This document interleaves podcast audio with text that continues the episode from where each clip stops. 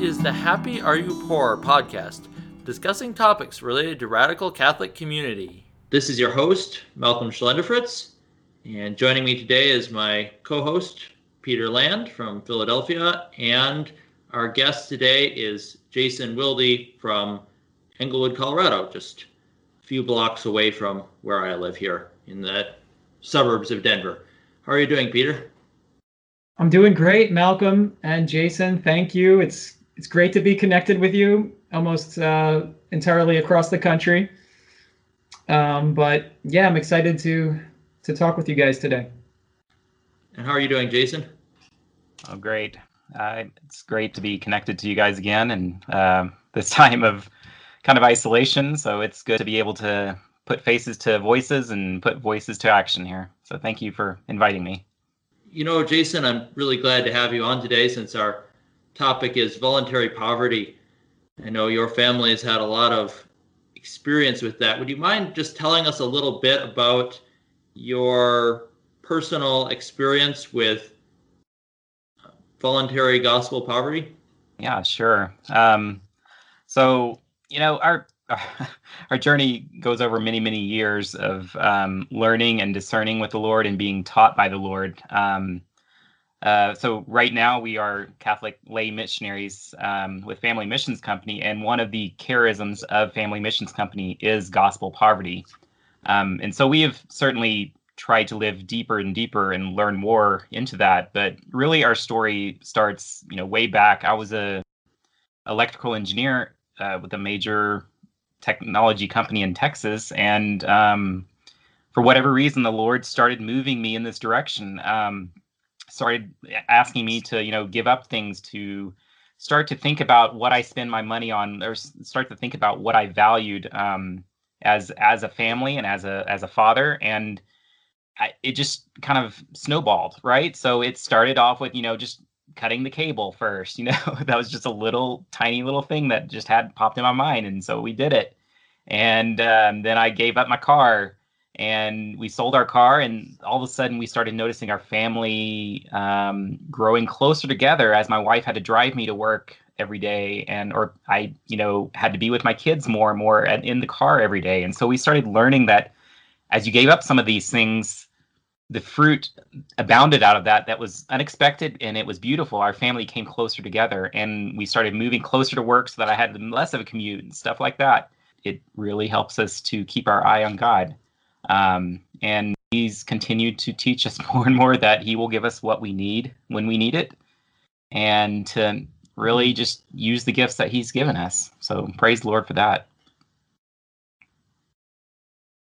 Yes as far as as far as experience with poverty our family was never you know that well off. And one thing i noticed was that we were actually we got in one sense more fun out of life because small things made a bigger impact you know there's this sort of idea around that having really high tastes enjoying, I don't know, fine dining or the very best uh, opera experience or whatever it might be is almost a virtue. But I think it's actually the other way around. I think that being easily pleased is a virtue. And it certainly means that you'll get a lot more enjoyment out of life. And so just just small things that other people wouldn't have thought anything about uh, getting you know a new book, say as a Christmas present, was fun because of the fact that we didn't spend a lot on the kinds of things that other people would spend on. So, to, in my experience, that was one of the aspects of poverty of a certain type. We were never really poor, but still being perhaps less well to do than others was that life was more exciting. Peter, what personal experience do you have with intentional poverty?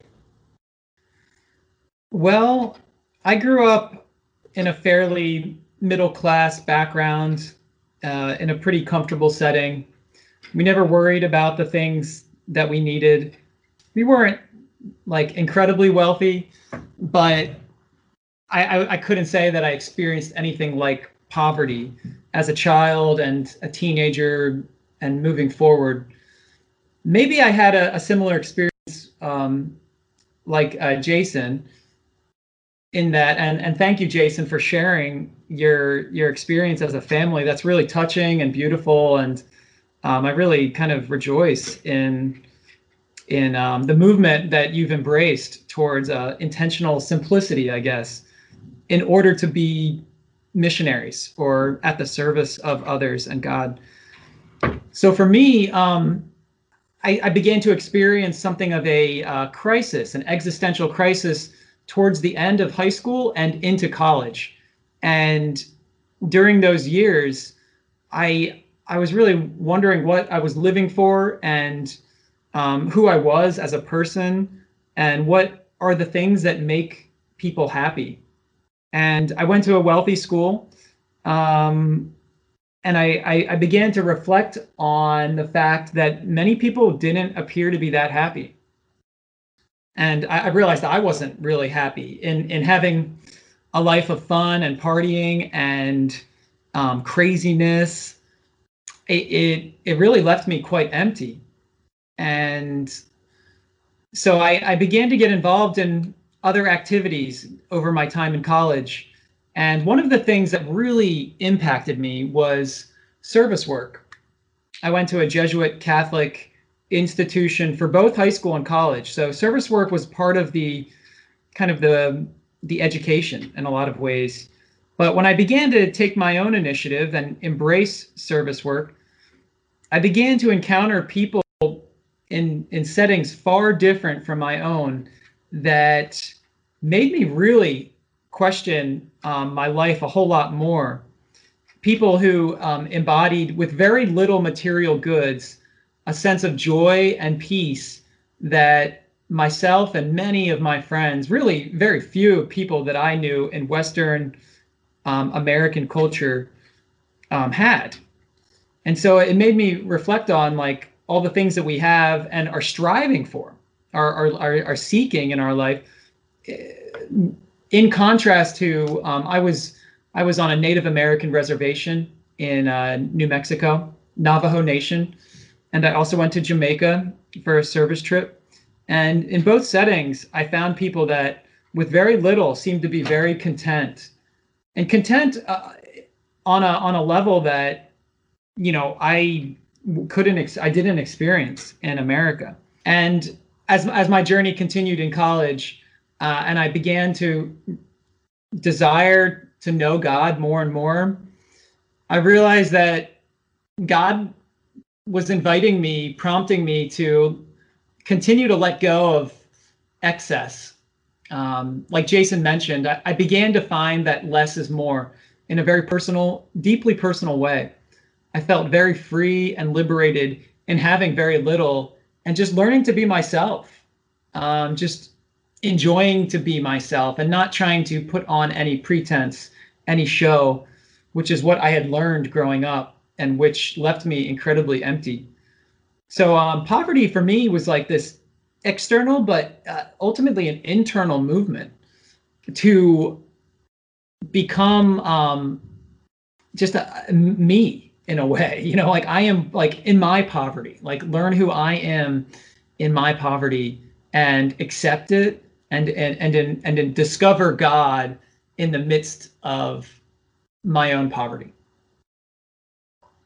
Yeah, I find it fascinating that you kind of resonate with a similar story of starting your your journey with service and um, working through that. Uh, that's a very common theme that I see working in the mission field.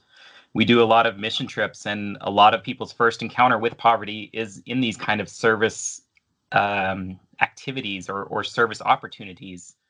I, our family was very similar. In fact, our first um, we took a mission trip to the Philippines uh, three year, three and a half years ago, and you know to be walking around these slums where you know literally if you would hand out a $20 bill to someone the equivalent of a $20 bill they would be like that's that would be the first time they had seen that in their lifetime something uh, amount that big and and the fact that you know these children to have milk for them was a birthday treat. You know, it was just like such extreme differences from what we see here in our local communities in our country and in our you know what we think of as our world. Your world is literally torn apart and shattered and like you have to put it back together. After we finished that trip it was a very similar experience. It was we flew from um, Cagayan to uh, Cebu which is a popular tourist destination beach tourist destination to, to spend some days before our flight um, out and I mean, we weren't staying in a, you know, five star hotel by any means. It was, you know, as cheap as we could find for the for our family, but we felt guilty having breakfast in this, you know, hotel where you, they were just serving food aplenty, you know, as much as you could want. It was just it was really an eye opening experience for our family. Our family literally just made a, a resolute decision to like stop wasting things, stop, you know, treating our life as if it's just all given. And and then the beautiful thing is that we started noticing the poor.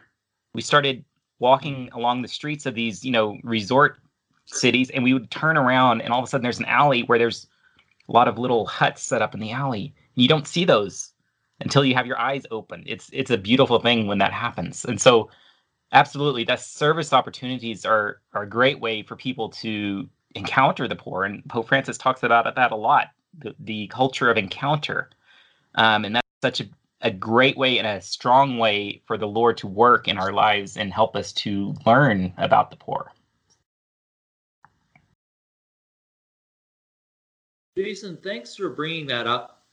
And, and Peter as well touched on this that one of the values of intentional poverty is exactly that solidarity with the poor the poor who maybe did not choose to live this way. And the reason it's important, I think, for us to live in solidarity with the poor is because it's an imitation of Christ. Um, as God, in one sense, you could say that he was rich. St. Paul uses this language that he was full and he emptied himself. And he came in solidarity with human beings and that's more extraordinary really than any amount of solidarity we could have with people from a lower income bracket. There's an infinite abyss between god and human beings and yet he could have just forgiven us. He could have redeemed us without showing up. But instead he chose the path of solidarity of walking with us even to the point of dying with us. And in one sense, of course, his death as God was redemptive and all that. But some people might say, well, you know, being in solidarity with people doesn't actually help them out. If you're if you're just another human being in solidarity with someone else, and yet I think it's a, a universal instinct in human beings to, in some sense, put yourself in solidarity with others, even if that solidarity will not directly and immediately affect their condition. I, I, think that really came to me when I was standing outside of an abortion clinic protesting. And the protest was sort of useless because the compound was surrounded by really high walls because some other groups of protesters in the past had been pretty obnoxious, so they had to, you know, put put these walls up. It even surrounded their parking lot, so you couldn't really witness to the people there. And they were on sort of this back industrial street where there was no traffic, so we weren't witnessing to anyone else. And of course, we were praying, but we could have prayed pretty well at home. So we were just standing there awkwardly outside of this wall um, on this barren industrial street with signs. And it felt really silly and like we weren't doing anything. But there was the point that we believed that something really terrible was happening, and we were sacrificing our own comfort, our own plans to spend a few hours standing outside this wall. And that was more powerful than any amount of prayers that we might have said um, at home. We were in some way putting ourselves on the line here for these other human beings.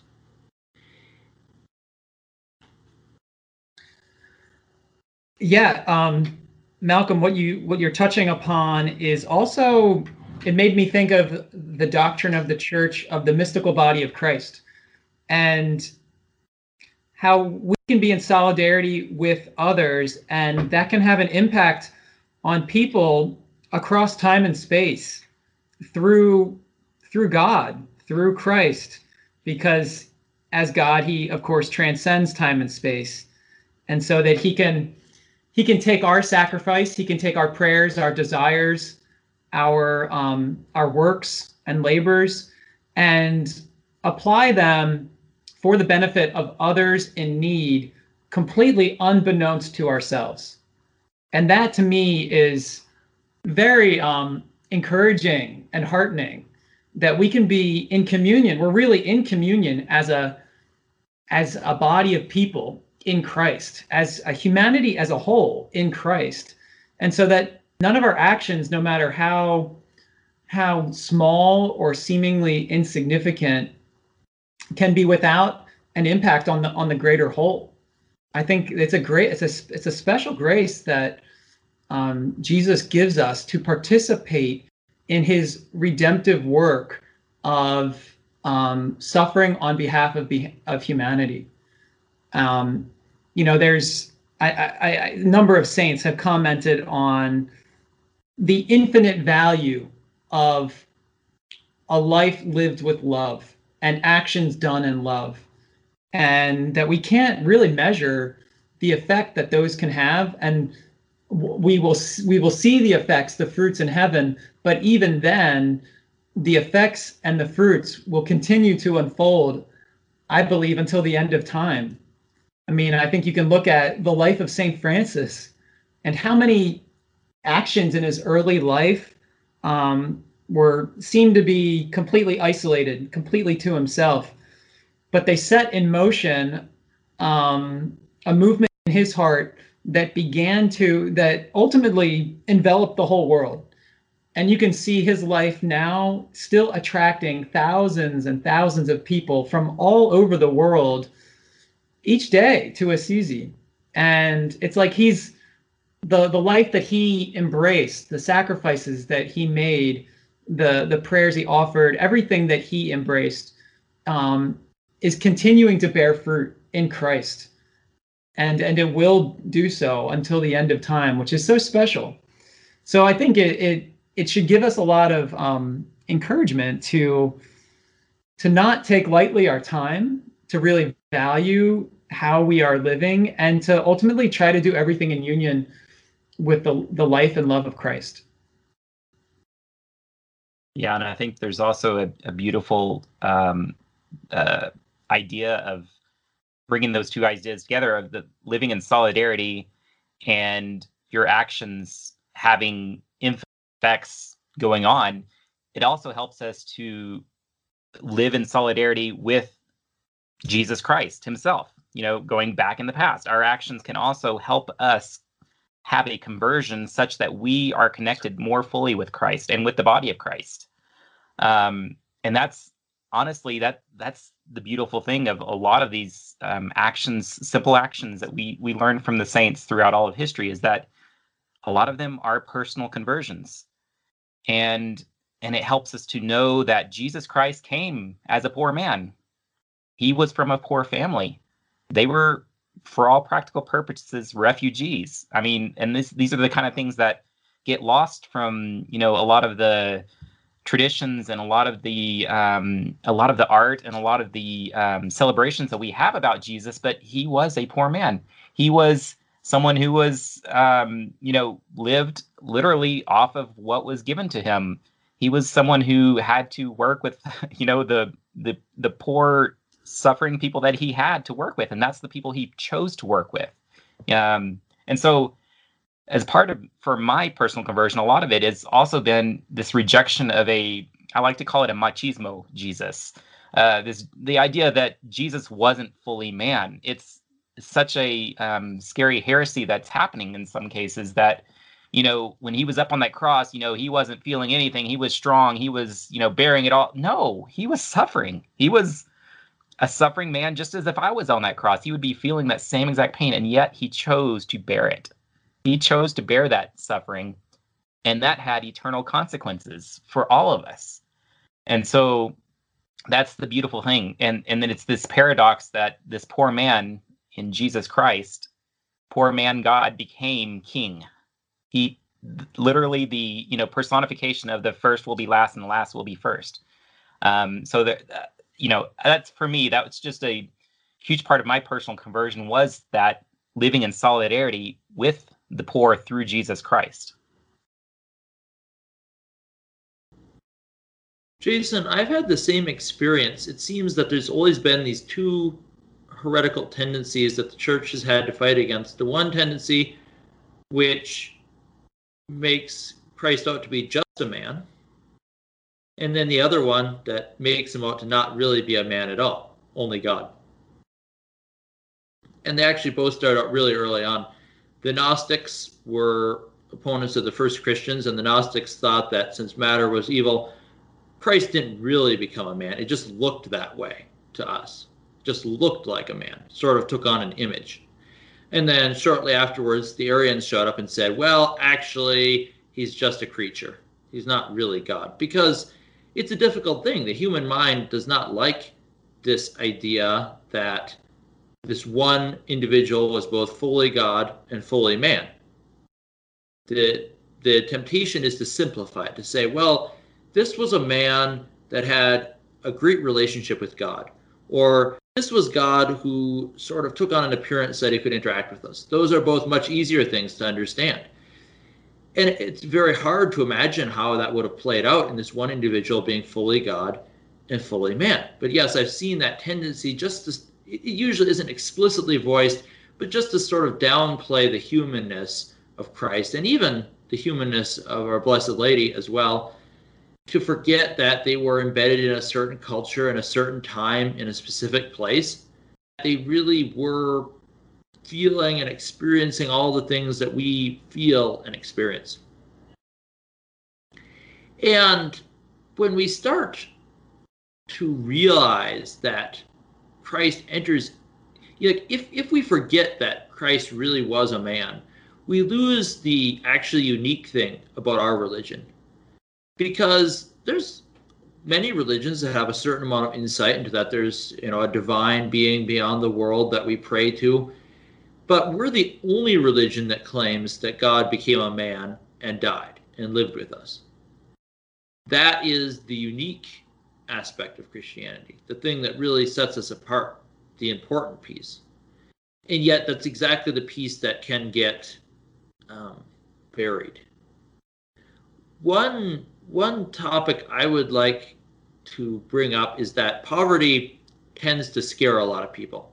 As soon as you say that word, um, people start to get nervous, and especially since we were talking about, you know, that the destitute people around the world living in shacks, being in solidarity with them, do they mean that, um, you know, we're all supposed to live in shacks?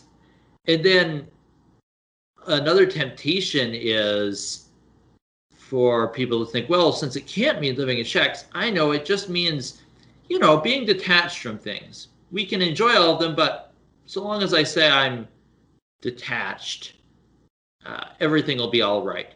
So, what is it that we actually mean when we talk about poverty?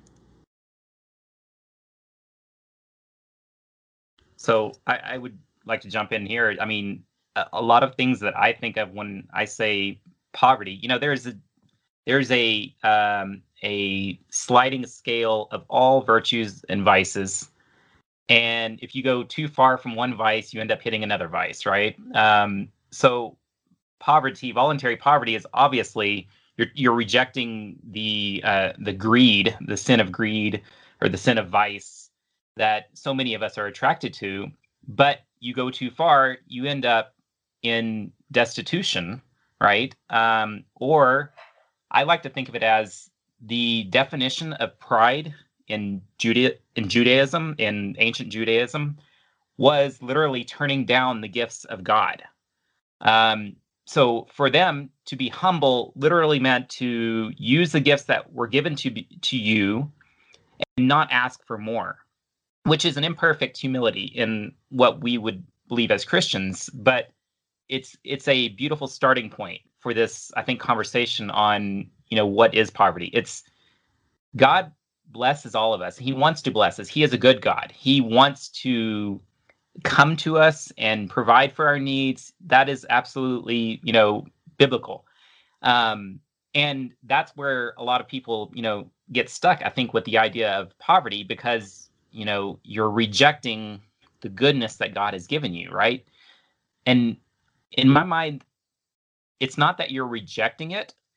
It's that i think in my mind you're using what god has given you for a greater purpose. A lot of times we found so much happiness living simple lives that when we are given something we kind of like we push it away right? We don't want to be given gifts and we, we we've struggled with this a lot as our family. You know christmas is coming up here. Our kids are going to start receiving gifts in and we're like oh they don't need that. You know i don't want that in my house. You know i don't want to deal with that. But a lot of times those gifts end up being used for a greater purpose. God has an idea when he when he gives us something it is for a purpose.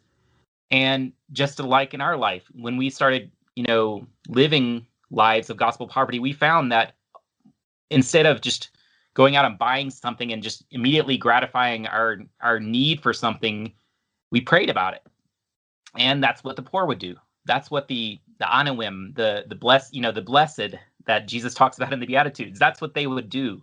They would not have something. They'd be sitting around you know in a house with nothing but a candle on a table and no food and they would pray.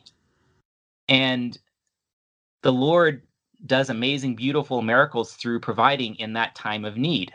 And so that's a lot of times where I start with my discussion on gospel poverty is that we have to pray for what we need and not just immediately gratify that need through our own means, through, you know, whatever that's money or work or, you know, um, those those are all those addictions that lead to our own vice. Again, pushing so far down one path that you're you're forgetting the other side.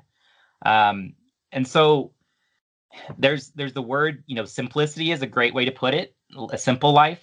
I like to read it. Uh, there was a, another example um, that I read recently, the abundant life. You know, it's not the good life. I don't like the term the good life. It's the abundant life. It's what God provides you out of His abundance for, of love for us. Um, and so, you know, I think this is just a, it's in each person it looks different too. That's that's the other thing is that I found one family will live gospel poverty with you know, zero toys, zero possessions, and they are completely joyful and happy with that. Another family, you know, they have some things, but they are still living that charism of gospel poverty. And so there's there's also not an absolute answer, I don't think, to this question necessarily. I agree. Uh, thanks, Jason, for sharing. I um I think it's important to make the distinction between poverty as it's understood in a secular, worldly sense, and poverty from a Christian perspective, which is, Jason, what you've been eloquently describing. Um, but from a worldly sense, uh, I think poverty is uh, lacking the basic necessities or just barely having enough to survive. And in that sense, uh, poverty in America is a lot different than poverty um, throughout the world uh, or at least in developing what we call developing countries. Um, so in that sense, poverty, as when we talk about it, especially in America, it can be very relative depending on the circumstances of that people live in. But I, I noticed that in America, the the the poverty that I experienced here was vastly different than the poverty abroad. And what I mean by that is that um, here, the the poor, I think, are plagued by um, being excluded and like I don't know, making they they probably feel on some level more insignificant in the face of a society, an exclusionary society in which they're maybe being given some of the basic basic necessities that they they need, but they're not really included in um, the society around them. And so poverty can take on uh, that that spiritual level. Um, whereas, like I mentioned before, when I traveled abroad and did service in developing countries, I encountered um, an interior richness at times, not uh, across the board, but at times I encountered something of a an abundance in a in a very simple life. So I think when we're talking about poverty, we need to keep that in mind. Is that um, it's complicated, has multiple uh, maybe definitions, but I think one of the most important ones, at least for us as Christians, is is to look at it in light of um, Scripture, in light of the church, in light of the life of Christ and His teaching. And so when I think about it in those in those terms, I think of poverty primarily as an interior attitude and disposition, one in which we ultimately feel ourselves uh, as poor before God, weak and dependent as creatures in need of His mercy, His love, His providential um, kindness, and and knowing that all things come from Him. You know, all the things that we need for our life, ultimately, whether they come through secondary means or supernaturally, um, they come from God. And I think that's one of the dangers in the modern world is that it appears that that we have a, a control of all of our basic needs and that we've provided them for ourselves.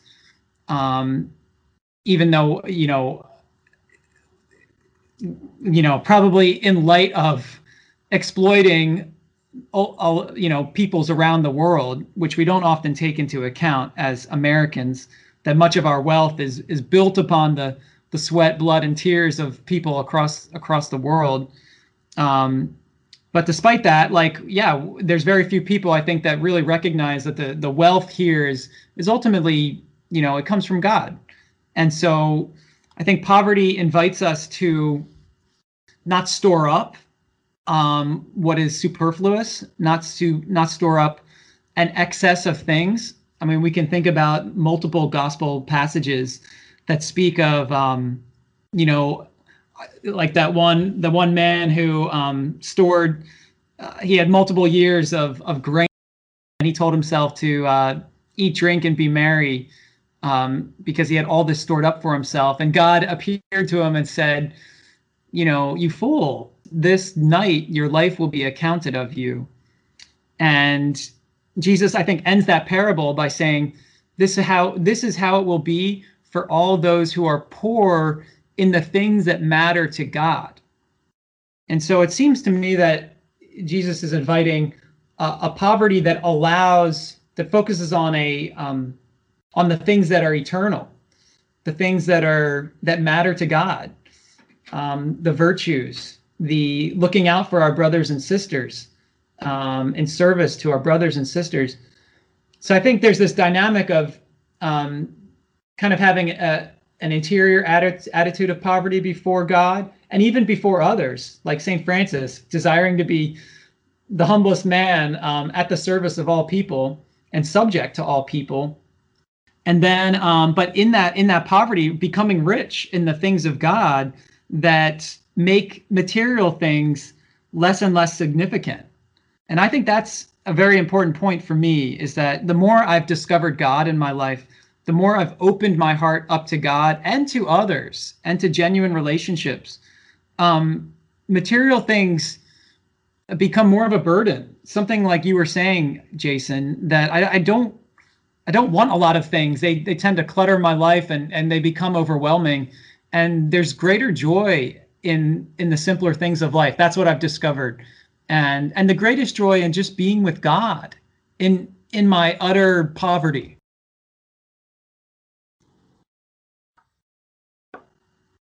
peter thanks for bringing up that point about the difference between american poor and poor in other parts of the world because i think it really does highlight something important i think it partly highlights the fact that in the United States, most of us are rich. Even people who think they're poor are rich by world and historical standards. Um, so, say someone here might feel bad because they're driving a really old beat up car. But in the third world, anyone who can drive a car is obviously rich. I mean, there's there's just no doubt about it. And if you look at it from like a world historic standard, think about the time of Christ in which even rich people, the best they could do was riding in a chariot or being carried in a litter in a hot, dusty climate. So when they traveled, they could not get into an air conditioned space and go down the road at 60 miles an hour. I'm imagining that, you know, Tiberius Caesar would have probably traded a lot of his wealth for the ability to get into an air conditioned space and, and drive down a road at 60 miles an hour, let alone getting into an airplane and, you know, shooting across the country in a few hours. That would be something absolutely beyond the richest uh, men in Christ, even beyond their wildest dreams. And I think it's interesting that Tiberius Caesar, so probably the richest man of all at Christ's time, one of the things that was considered remarkable about him is that he was able to eat one cucumber every day of the year. And that was because he was so rich. He had a he had a special fondness for cucumbers, and so he got his slaves to build what we would now call glass uh, houses or frames in one of, one of his palaces, and they heated them up in the wintertime and he managed to get a cucumber a day, and that was considered remarkable enough that it ended up, you know, in, in when people wrote about his life. And another remarkable thing about him was that he managed to build in a shallow bay. He managed to build a palace out into the water so that was partly some the lower walls are partly submerged, so that it would stay cooler during, you know, the hottest part of the summer in that Mediterranean climate. So here's the the richest man in Christ's time means somebody with air conditioning and ability to eat cucumbers out of season. And then you think about the United States, where you know we're eating fruits from the tropics at any time of year. Certainly not, you know, having to eat with the seasons. We're driving around in cars. We're able to talk to one another across thousands of miles instantaneously. Just we're living in a fairyland world and yet we can't be grateful because of the fact that in our culture someone who has you know a beat up car and an apartment with air conditioning and the ability to eat bananas whenever they want feels that they are not worth much because the other people have so much more. So our culture is strange. It, it's kind of doubly corrosive in that we're all living pretty well materially speaking. Not all of us. Like i know some people who are homeless and are not having a good life at all out in the cold. But most of us, 95% of us, are living by world historic standards really comfortable lives. And yet, at the same time, most of us feel that we're at least not as rich as we want to be, or perhaps even poor, because of the fact that there are people around us who are so much richer. And in our culture, unless you're really rich, you don't get any respect. You don't belong in our culture unless you have a lot. And then I thought the other really good point you bring up is that poverty isn't just not having something. You know, if it was just that, it would be a fairly stupid thing. There's not really much point in not having things. I like the way Father Dubay put it in Happy Are You Poor. He said, Poverty is a nothing something. He compared it to, to readiness to read. If a child is ready to read, the child still doesn't know how to read, but he's ready to learn and and he said poverty is the same sort of thing if one has a certain amount of factual poverty one isn't thereby superior to people who are not poor but one has a nothing something one is ready to experience the lord in a way that someone who is more wealthy is probably not and i think one of the ways in which people who are somewhat um, less well off are more ready is that as you said they're more dependent on God. They re or rather they're we're all the same amount dependent on God, but they realize that they're dependent. I remember I was stuck on the side of a hot road waiting for a bus that never came. And I didn't have a car, so I was dependent on this rather shaky transit system. And I didn't have a smartphone, so I wasn't able to call anyone or see if any bus was ever going to come. I was running low on water. I was not not feeling so well, and I was just really unhappy I was thinking, this is just terrible. So I was praying to God, God, you know, help get me out of this. Like I can't contact anybody. I don't know what's happened to the bus line. Um, and then I realized that this kind of failure to, you know, inability to control circumstances is exactly one of the values of poverty. That the rich at least have an illusion that they're entirely in control, that they can direct things, and then ultimately every one of us is going to have to face death, at which we'll lose control. And poorer people are used to that, used to finding themselves in situations where they just have to pray and possibly ask other people for help. I know when, like, because I don't carry a smartphone, I have to ask other people, oh, could you make a call? You know, and, and it always feels annoying to have to ask them. It feels bad to have to ask. But I become more dependent on other people for rides, for phone usage, become more dependent on God for things going well. And therefore, in one sense, we're practicing for that last moment at which we will all lose control. All living is a practice for dying.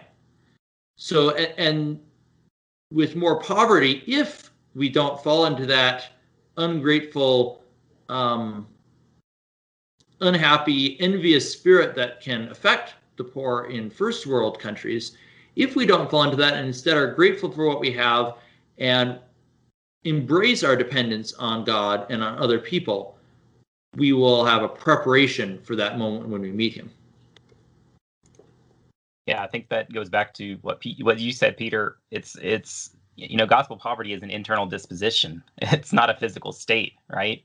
Um, meaning at some levels, it's it's how do you think about your things, and and exactly what you're saying, Malcolm. It's how do you think about your dependence? Are you dependent on God, or are you dependent on your money? Are you dependent on yourself? Um, and and that's what the beautiful thing about you know um, just this charism of gospel poverty is that it teaches us so much more than just living simply. It teaches us dependence on God. And yet at the same time, it also makes us thankful and grateful to God for what he does provide to us. Um, one great example there is that um, we our our first foreign mission experience living in uh, foreign missions was in Costa Rica, where you know they they have full government provided health care there, and so you would think that's a great thing. You know that means there's you know it takes care of so much sickness and and um, takes care of that kind of poverty, and yet the people that we worked with, they were either a uh, Nicaraguans who had fled from the utter destitution in and and violence happening there or b they were just really poor and the interesting thing that we found out there is that they would go to the hospital and they would be complaining that you know i'm having these you know horrible headaches or this horrible leg pain and you know there's something obviously wrong or even they would have cancer and the doctors would send them home with Tylenol. Versus if you were well to do, you would go in and the doctor would refer you to an oncologist and you would receive chemo. And we got this kind of insight because my wife was diagnosed with cancer in Costa Rica. Um, and we actually were able to, we were blessed enough to go to a private doctor who said he had to leave that system because of that inequality that was happening. And so he told us basically, you can't afford chemo here, go back to the States. And yet, even in that that time of, you know, desolation that we were in, we were so grateful the fact that we had a place to go back to. We had a medical system that we could fall into, and it was completely taken care of for us here. Um, and God completely did, did that for us. We tried to do our own, you know, works of you know tried to find insurance for ourselves and god provided for us medicaid and that that's again living in solidarity with the poor and we were able to come back and get into the system and my wife was able to receive chemo and no it wasn't the you know the best hospital in the city but it put her you know she her cancer is in remission and we can thank the lord for that and we can thank the lord and give blessings that we weren't a you know, one of our poor neighbors in Costa Rica who would be sent home with Tylenol. And yet we can also um, we can grieve that. And so there's so many of those other ideas that are wrapped up in this idea um, that it's not just the physical state that you're in, and we can't relativize. Um, we can't say, well, you know, I'm not as poor as this person, which you said, Mike Malcolm there. Um, but yet we have to understand what is God trying to teach us in our own um, acceptance of voluntary poverty.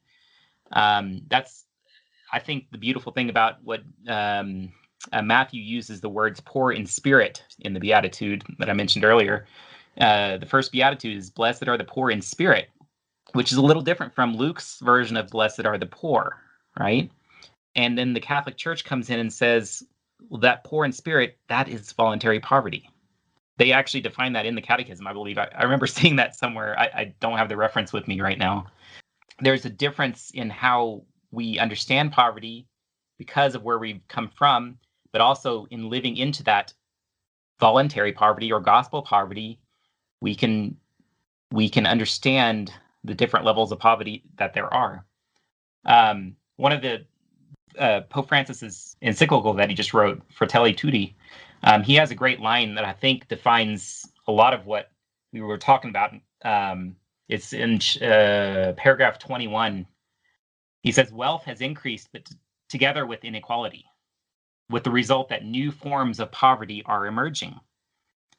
And that's so true. There, there's so many new forms of poverty. You, y'all mentioned it. The, you know, the in- inequalities, the, the not being heard. There's you know so much spiritual poverty now even in wealth new forms of poverty are emerging and we have to be able to recognize those he goes on to say the claim that the modern world has reduced poverty is made by measuring poverty with criteria from the past that do not correspond to our present day realities. In other times for example lack of access to electric energy was not considered a sign of poverty but or was it hardship at the time? Going exactly what you were talking about malcolm in you know they didn't have electricity in the time of you know um, ancient rome. But yet poverty he goes on to say poverty must be under, understood and gauged in the context of the opportunities available in each period. And so we have to understand just as i was talking about with the you know medical systems we have to understand that there are different kinds of poverties there's different levels of poverties and yet god reaches into each of those and helps you bring brings you closer to him in whatever your time of need is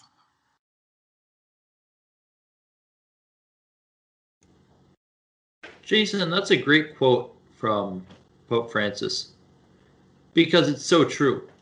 In one sense, here in the United States, we're becoming, we're all becoming poorer and poorer, even as our material wealth continues to grow, albeit in an unequal and undistributed fashion, because our growing wealth has destroyed things that were once taken for granted.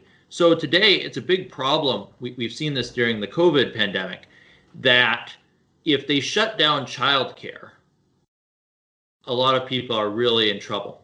And that means that people who can't afford childcare at all ever are in a lot of trouble.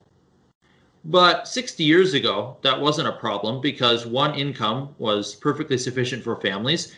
And if the one income wasn't, there was a social network that would take care of, of children. A lot less people used uh, childcare, had to pay for childcare um, 60 years ago. And that is because we've become much poorer in a social sense. And I think this is a really important point because if we're going to try to encourage people in this culture to become factually more poor. We have to show that we're really replacing one thing with another better thing. And that, of course, ultimately is the love and grace of God. But it's also dependence on one another. We're replacing individual material wealth, as we spoke of in our last podcast, with community wealth, with communal relationships and strengths that would allow people to be taken care of. Because I, I, I remember trying to talk to a friend about poverty and about how the gospel rejects security. I used that parable you brought up, Peter, about the rich fool. And I said, you know, in, in our culture, we all do that. We all save up for retirement. We save a lot of money for something that might never happen.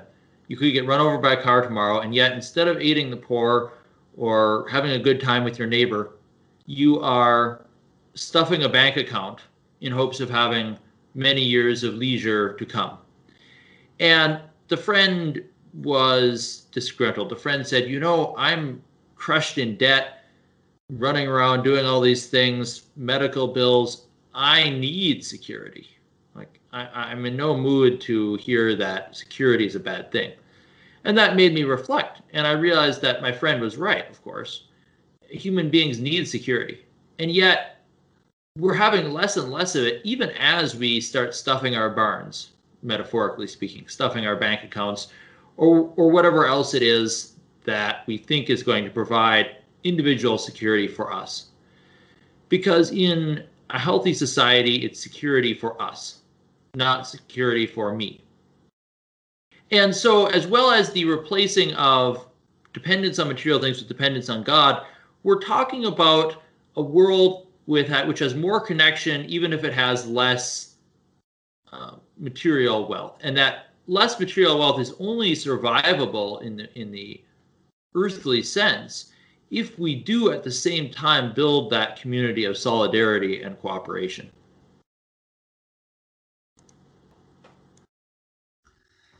Yeah, this wow, it brings up so many points for me to reflect on or to that, you know, invites me to think about. But one thing that comes to mind is how Jesus call he really calls us to follow him, to follow him in his poverty. And when he uh, tells that rich young man, you know, there is one thing that you lack, go and sell all that you have and give to the poor, and come and follow me. Um, that that to me is something we need to hear again is um, you know to just to follow jesus in his poverty. And as we do um, let go of the things the many things that we're attached to that from another point of view might appear to be our gods you know we we might claim that we're christian and we go to church you know every sunday but at the end of the day what are the things like you you both have mentioned we rely on, we look to, we spend our time with every day. Um, I would say most of us, it's uh, many different material things, or our comfort, our pleasure, our ego and our image, uh, Facebook. And I think of all the different types of social media, and perhaps Pope Francis. I think he has some great words to to say on these things that are producing a new type of poverty, a poverty of person um, a greater insecurity actually i mean it's it's incredible how insecure i think young people are how difficult it is for young people to enter into uh, a face-to-face encounter and conversation apart from their phones apart from their computers because of how they might appear how they might be judged. I think poverty invites us into uh, an acceptance of ourselves um, a, a humility that allows us to be truly who we are without like i mentioned before without putting on any kind of pretense. And i think one of one of the avenues that po- poverty can lead us to is a generosity of person.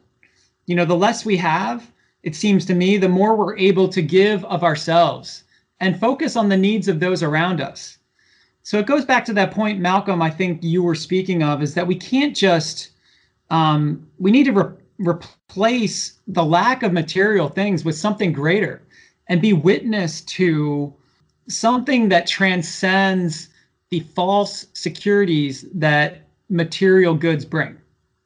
Um, because if people don't see that, why would they ever be attracted to the God that we proclaim? You know, if if they don't if we they don't see that the God we proclaim is is so much greater than the material goods that people grasp after, that people surround their lives with. Um, so so our poverty in a way needs to be coupled, needs to be filled with, like you both have mentioned, a humble dependence on God that brings abundance. You know, he came that we might have life and life to the full. And paradoxically, he invites us to let go of material things in order to experience that abundance. Um, and so I, I I'm reflecting on the great connection that poverty has to generosity of person, um, being able to give of our time and give of the things that we do have. that's one thing I noticed when I was abroad and in, um, involved in service was that people were very generous with the little that they had. It was uh, quite astonishing. You know, they they weren't um, reluctant to give to their neighbors the little that they had. Whereas I, I find in America, we're like, you know, we can't even, we don't even want to go near the, the homeless man on the street because he might ask us for some money. Um, and rarely do we want to know who needs what and have others be a burden on us. I don't want to discount the very um, difficult nature of life for a lot of people in America. I know you mentioned Malcolm that about you know your guess of about 95% of people live in in comfort in this country, but I do think there are a lot of people who are um, just trying to make ends meet, working two jobs a day, and have very little time to enjoy the maybe the material things that this this world that our culture offers. So um, I guess what one of the things that I'm I'm seeing more and more is that this individualistic lifestyle in which we try to provide for ourselves um, is broken and leaves us uh, exhausted and poor in a negative sense um, in in need of so many things in need of attention in need of re- relationship in need of god. Whereas i think if to, to bring this conversation back into this intentional community element um, if if we let go of material things um, in light of relationships or in light of entering more deeply into community with those around us um, it becomes less of a burden to to have less i think uh, jason you kind of spoke on that just with your family dynamic and i know for me even though i'm living kind of a single consecrated life apart from a larger family I've I've found that uh, this this poverty, that this voluntary simplicity, leads itself into a deeper relationship with the things of heaven and the things of God, the things of eternity that bring true and lasting joy. And and there's a witness of that to other people as I as I've traveled throughout the world, as I meet and encounter others that I think speaks of the need for and the place of God in our lives.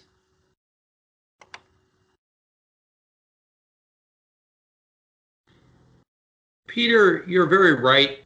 Even though most people in our country can feed themselves, have some kind of shelter against the weather that's probably heated, and, you know, the basic needs are taken care of and they might even be considered doing fairly well if they were suddenly transported with all their things to some poorer country.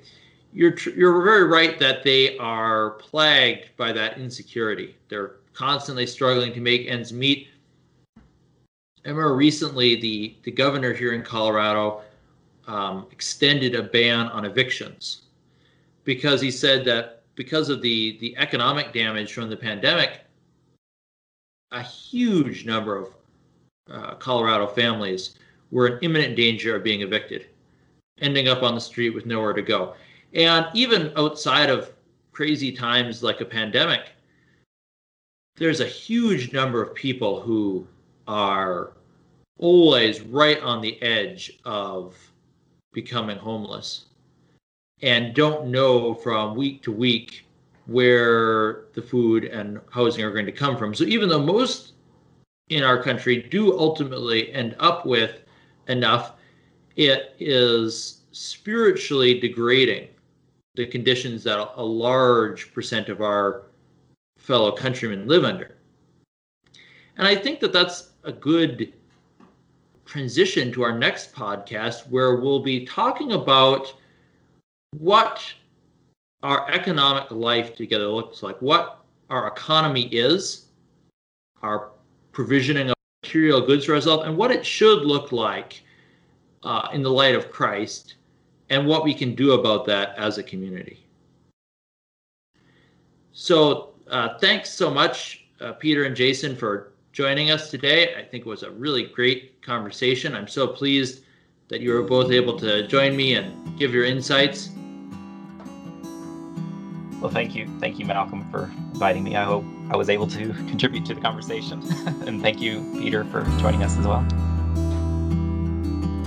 Yeah, thank you both, guys. It was really a blessing and an honor to continue in this discussion on such important themes. Uh, yeah, have a have a wonderful, blessed rest of your week.